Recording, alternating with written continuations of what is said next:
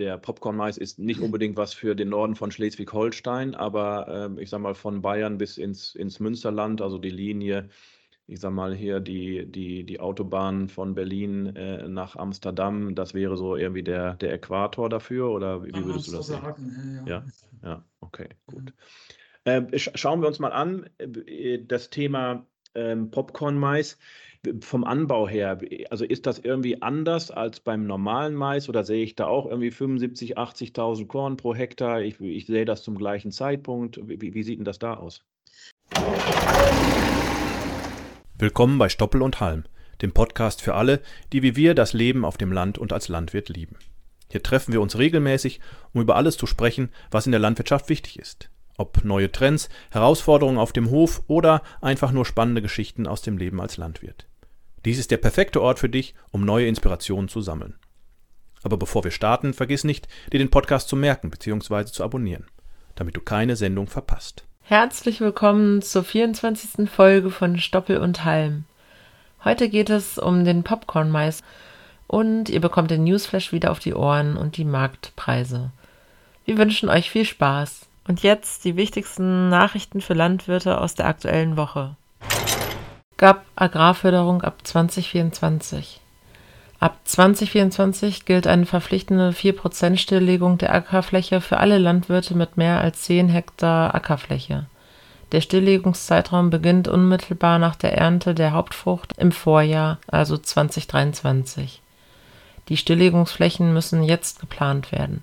Es gibt zusätzlich die Möglichkeit einer freiwilligen Brache im Rahmen der Ökoregelung 1 die bis zu 6% zusätzliche Stilllegung der Ackerfläche fordert. Landschaftselemente wie Hecken, Feldgehölze und Baumreihen können bei der Stilllegung angerechnet werden. Eine Kombination von Glötz 8 Brache und Ökoregelung 1 kann je nach Bundesland unterschiedlich gehandhabt werden. Zusätzlich können Blühstreifen und Blühflächen sowie Altgrasstreifen und Flächen auf Dauergrünland gefördert werden Landwirte sollten sich mit den Vorschriften vertraut machen und die Stilllegungsflächen frühzeitig planen, um den Anforderungen ab 2024 gerecht zu werden. Weltweite Milchproduktion steigt. Für das Jahr 2023 prognostiziert die FAO eine weltweite Milchproduktion von 944 Millionen Tonnen. Das sind 0,9 Prozent mehr als im Vorjahr und mit 0,9 Prozent liegt die Steigerung auch um 0,4 Prozent höher als die Steigerung von 2021 auf 2022, wo sie bei 0,5 Prozent lag.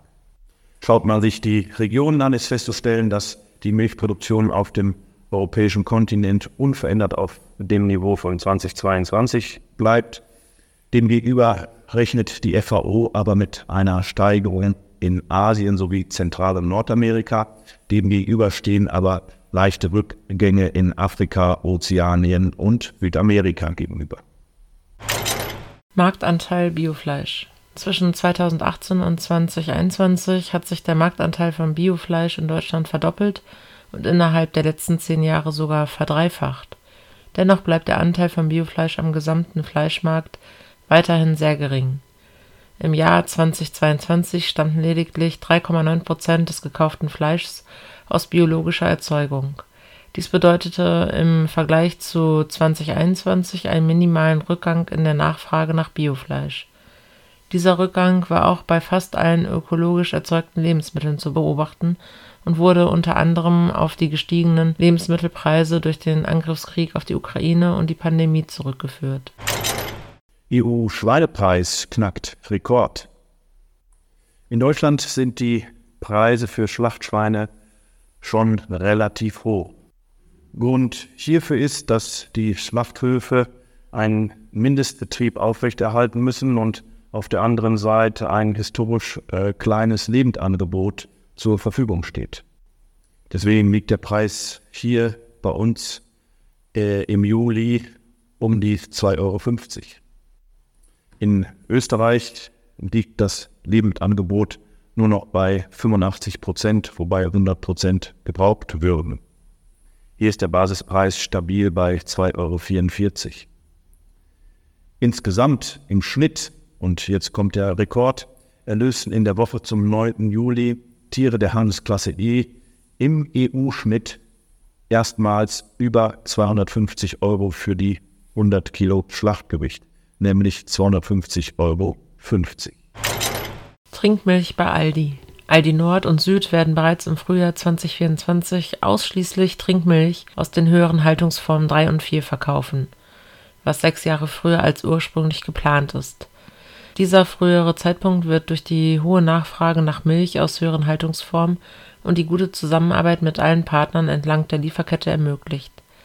Das Unternehmen hat das Ziel, bis 2030 ausschließlich Frischfleisch, Trinkmilch sowie gekühlte Fleisch- und Wurstwaren aus den Haltungsformen 3 und 4 anzubieten. Derzeit liegt der Umsatzanteil von Trinkmilch aus höheren Haltungsformen bereits bei über 60 Prozent. Aldi betont seine Vorreiterrolle beim Tierwohl und hofft, dass weitere Händler dem Beispiel folgen, um gemeinsam eine Transformation der Landwirtschaft in diese Richtung zu erreichen. Die Haltungsform 3 wird bei Aldi zum neuen Mindeststandard für Trinkmilch. Eiweißfutter wird teurer. An der Wiener Produktbörse ist die Notierung für Sojaschrot erstmals seit Ende Februar wieder gestiegen. Sie notierte am 12. Juli bei 505 Euro. In Deutschland bewegte sich der Sojaschrotpreis Mitte Juli weiterhin auf anhaltend hohem Niveau. Hier liegt der Großhandelspreis auf 467 Euro pro Tonne. Auf 44er Non-GMO Donausoja ist abermals leicht teurer geworden und notiert Mitte Juli bei 534 Euro bzw. 568 Euro für Norddeutschland. Schutzstatus Wolf. EU-Kommissionspräsidentin Ursula von der Leyen hatte vorgeschlagen, den strengen Schutzstatus des Wolfes in Europa abzusenken. Sie betonte, dass der Schutz der gefährdeten Art wichtig sei, aber in Regionen, in denen die Wolfspopulation nicht mehr gefährdet sei, könne man eine andere Herangehensweise in Betracht ziehen, zum Beispiel die Bejagung des Wolfs. Der Schutzstatus beruht auf den Zahlen zur Populationsentwicklung der Wölfe, doch von der Leyen betonte die Notwendigkeit, auch die Lebenswirklichkeit der Menschen vor Ort zu berücksichtigen. Derzeit läuft eine Datensammlung aus den Mitgliedstaaten, um die Auslegung der Gesetze anzupassen. Bisher genießen Wölfe in Europa einen hohen Schutzstatus, aber in einigen Regionen wird aufgrund größerer Population eine Absenkung des Schutzstatus gefordert. So, ich bin heute äh, mit unserem Züchter äh, Marc Frei und Lieferanten Marc Frei äh, verbunden äh, zum Thema Popcorn-Mais. Hallo Marc. Äh, hallo Ansgar. Also wir wollen heute mal über den Popcorn-Mais äh, reden, den du uns lieferst, das Saatgut. Das ist äh, die Sorte Pop 11. Ähm, magst du einmal grundsätzlich ein bisschen den, den, den Popcorn-Mais beschreiben? Was unterscheidet ihn auch vielleicht zum normalen, ich sag mal, Mais, den der Landwirt kennt? Und was ist auch bei Pop 11 irgendwie besonders? Vielleicht zum Allgemeinen, wo Popcorn sich in den, im Maisspektrum platziert. Ja. Äh, es gibt ja Hartmais und Zahnmais. Und mhm. Popcorn ist eigentlich das Extremste vom Hartmais, das es überhaupt gibt. Und das kam wohl in der, äh, in der äh, Evolution des, des, der Spezie Mais so zustande, dass eben die harten Körner sehr gut lagerfähig waren. Und das haben die Indianer in ihren Höhlen halt gebraucht und so haben sie je länger, je mehr äh, Hartmais selektiert und, und, und Popcorn ist uralt, die Indianer haben das schon gehabt, haben wohl vor 5000 Jahren schon Spuren von Popcorn gefunden in den Höhlen von Arizona, in, den, in, den, in diesen äh, Steppen- oder äh, Wüstegebiet. Ja. ja. Äh, und heute ist es uns als Snack geblieben. Äh, also angeblich haben auch die Indianer schon den Mais schon auf dem Feuer gepoppt. Okay. Zur, zur, zur, äh, vor, vor dem Konsum. Äh, essen kann man ihn ja sonst so nicht, er ist so hart, ist ja wie Stein. Ja. ja. Und, ähm, und, und, und, so ist es uns halt heute als Snack geblieben. Die, äh, die, die Züchtung ist, äh, sind eigentlich lauter Amerikaner, die das machen. Es gibt so fünf, sechs Züchterfirmen, die da sich dem widmen, ja. weil die Fläche ist natürlich relativ gering im Vergleich zum, zum äh, Energiemais oder äh, Stärkemais sind das 200.000, 300.000 Hektar in den USA gegenüber von 30 Millionen Hektar äh, Futter- und Energiemais. Ja, genau. So sind es die vier, fünf Züchter, die sich dem gewidmet haben. Und eben eine der frühesten, oder überhaupt die früheste Sorte, die es gibt, das ist dieser Pop 11. Die späteren Sorten würde man dann gar nicht hierhin bringen, weil die die klimatische Anpassung halt nicht hätten. Und diese Pop 11 hat, äh, was, wenn man das mal so mit, mit, mit äh, ich sag mal, dem für den Landwirt bekannten Mais vergleicht, wo, wo liegen wir da im, im, Reife, im Reifegrad? Äh, es ist nicht ganz einfach, es mit dem Stärke-Mais, mit dem Feldmais zu vergleichen. Wenn man die Blüte als Kriterium nimmt, dann sind wir etwa ein FV 320, 310, 320. Mhm. Wenn man aber die Stärkeeinlagerung nimmt, dann sind wir sofort bei 280, 270 rund unten. Ah, okay. Und wenn man dann das Abtrocknen wieder äh, berücksichtigt, die, die äh, Ausreifung auf dem Feld, dann schieben wir uns eben wieder gegen 300, weil die Hartmeise halt langsamer abtrocknen als die Zahnmeise. Ah ja, okay. Aber von der Anpassung wissen wir, wissen wir inzwischen, dass man äh, gut ins Münsterland gehen kann und es schon, schon mehrere Jahre erfolgreich in, in Polen, in, in Nordfrankreich, in Holland äh, okay. ge gemacht wird. Und äh, wir haben uns auch so Stück für Stück äh, etwas dran getastet. mit, ja, also das, das, das, das heißt, du sagst, der, der Popcorn-Mais ist nicht unbedingt was für den Norden von Schleswig-Holstein, aber äh, ich sage mal von Bayern bis ins, ins Münsterland, also die Linie ich sag mal hier die, die, die Autobahn von Berlin äh, nach Amsterdam, das wäre so irgendwie der, der Äquator dafür oder wie, wie würdest du das sagen? Ja, ja, ja, okay, gut. Äh, schauen wir uns mal an, äh, das Thema ähm, Popcorn-Mais vom Anbau her, also ist das irgendwie anders als beim normalen Mais oder sehe ich da auch irgendwie 75, 80.000 Korn pro Hektar? Ich, ich sehe das zum gleichen Zeitpunkt. Wie, wie sieht denn das da aus? Ja, da, es, ist all, es ist wie eigentlich wie Feldmais, nur ist alles ein bisschen delikater. Weil, das, weil ganz wichtig ist halt, dass der Popcorn möglichst im Feld so gut ausreift wie möglich. Und da gibt es ein paar Kulturmaßnahmen, die da hilf, hilfreich sind. Das ist schon mal die, die tiefere Standesdichte. Der Bestand, also so sieben bis acht Pflanzen würde ich nicht überschreiten. Wenn es am Schluss auch nur sechs sind, ist das nicht schlimm. Pop 11 hat die Eigenschaft, dass er systematisch Doppelkolben macht. Wenn es nur ein bisschen Platz hat, macht er sofort einen zweiten Kolben. Also der, der würde auch jetzt bei fünf, sechs Pflanzen den gleichen Ertrag bringen wie bei acht Pflanzen.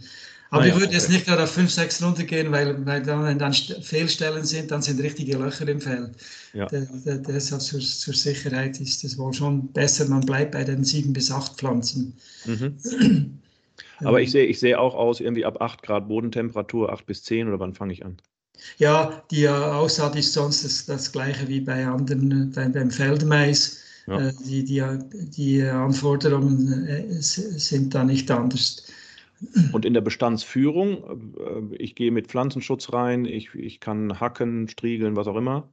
Ja, also Pop 11 hat jetzt keine Sensibilitäten zu Sulfonylharnstoffen oder was sonst bei anderen Maisarten manchmal gibt, wie Zuckermais mhm. zum Beispiel ist sehr anfällig auf Sulfonylharnstoffe. Hat, der Pop, hat jetzt Pop 11 im Speziellen nicht, kann behandelt werden wie normaler Feldmais in der Kulturführung. Okay.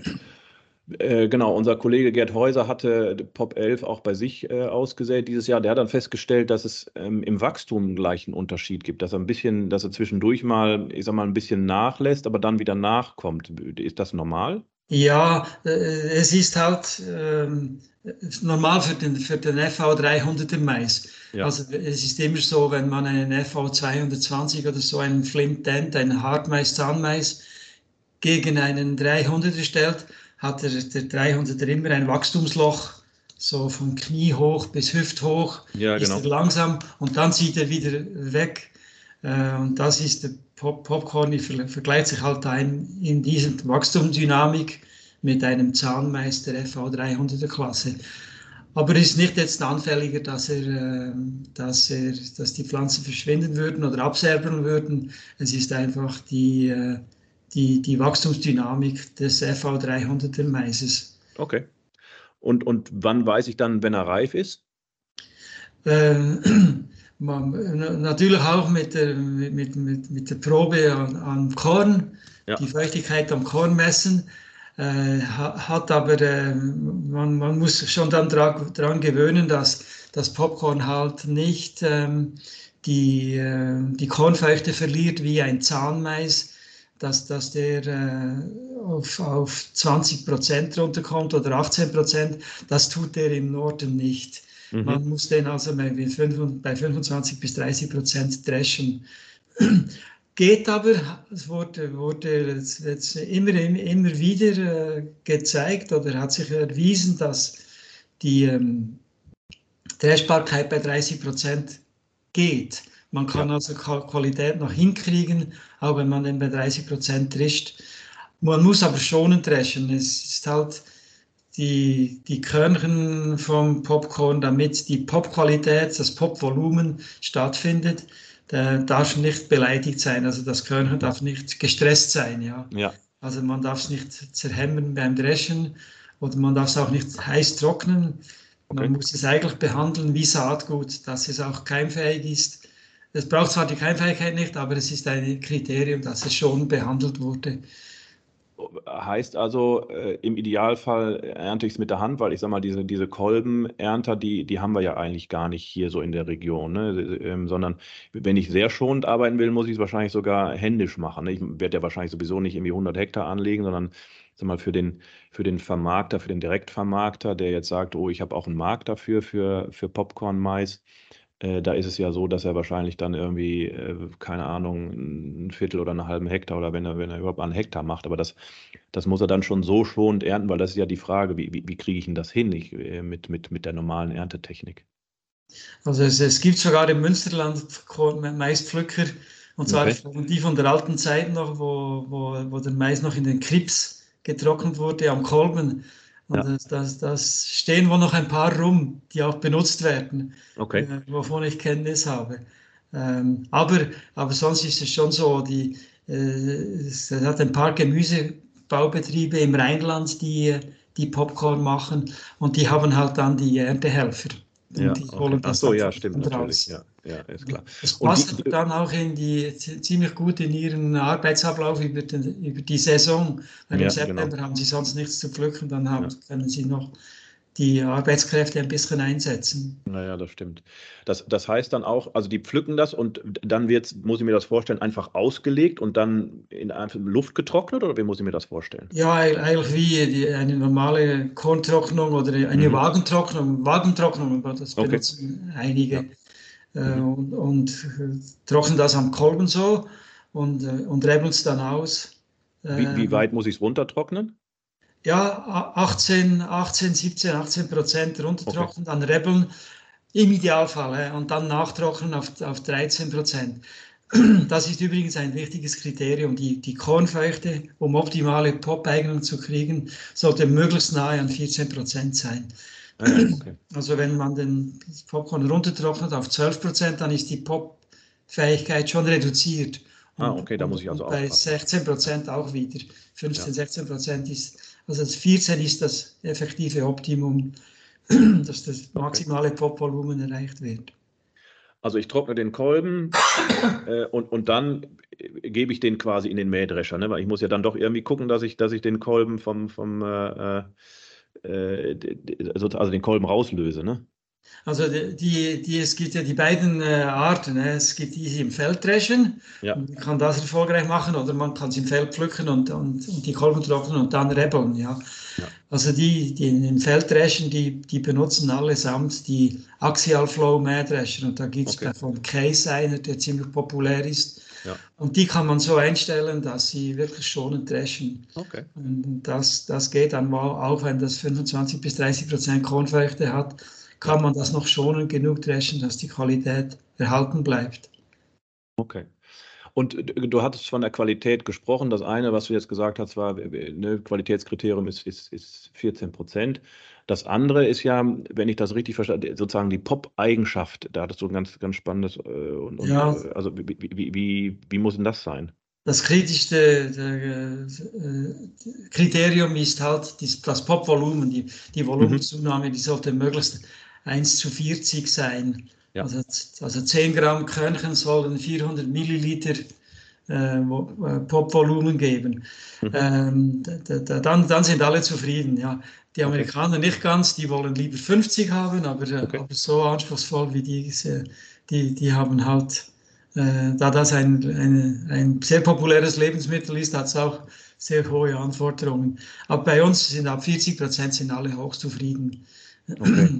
Und, und bei Pop 11, wie, wie, ist das so, das Verhältnis da? Kann das ist das eigentlich von, von der Sorte her, ist es eine, die mit das höchste Popvolumen äh, kriegt. Okay. Und äh, das krieg, die kriegen in den USA kriegen sie damit spielend 50, 55, okay. äh, Faktor 50, 55. Ja. Ähm, das ist eine, eine der, der, der, der, der Popsorten mit den besten Qualitäten. Okay. Wie viel ernte ich denn vom, vom, vom Hektar? Also wenn ich nachher, du hast gesagt, wir, wir säen aus, irgendwie, weiß nicht, 70.000 Körner.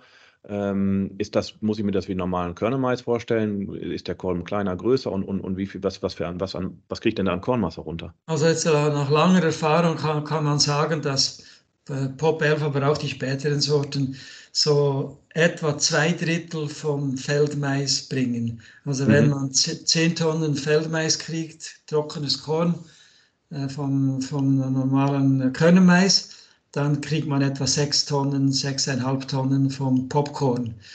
Okay.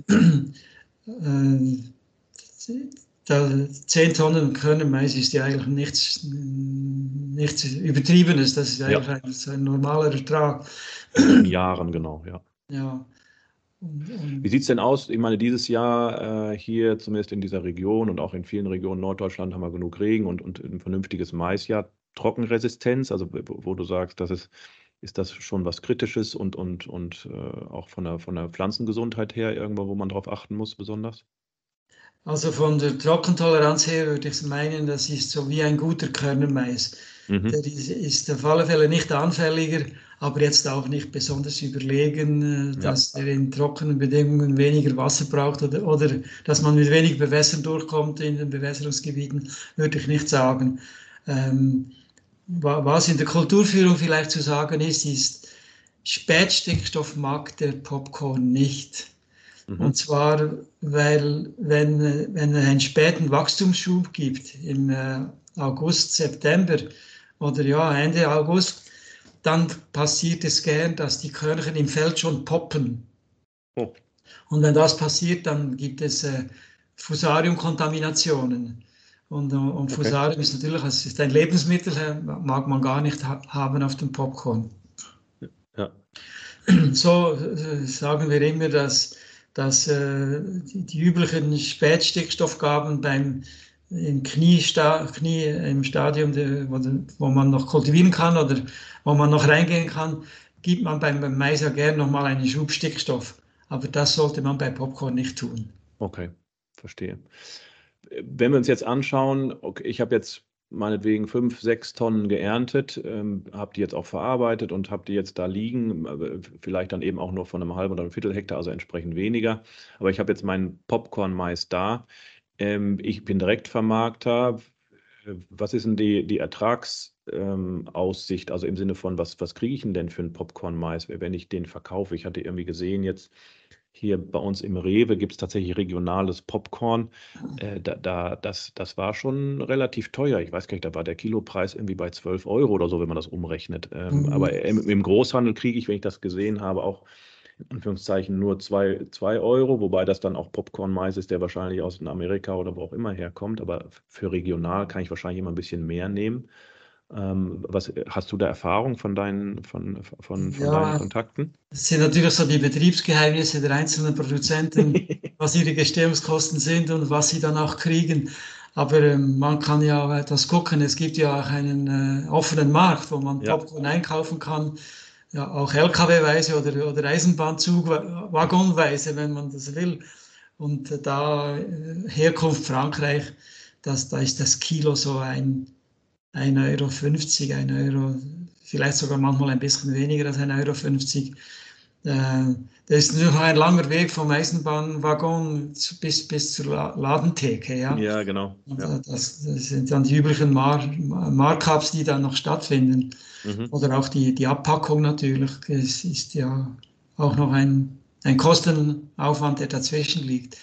Ja. Aber, so, aber so, so sind ungefähr so die, die Grossisten, die, die Commodity-Preise von, von ja. Popcorn. Also wenn ich auch noch Abfüllmöglichkeiten habe, dann ist schon auch äh, ein, ein guter Ertrag möglich, wenn ich das so durchrechne.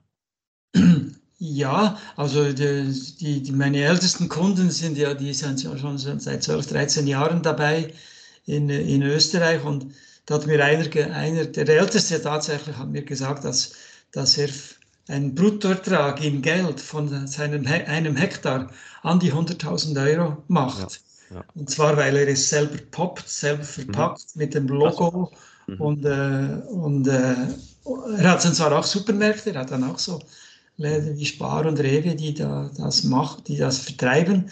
Aber er packt das alles ab und bringt es auch an die Laden bis, bis zum Laden hin. Ja, okay.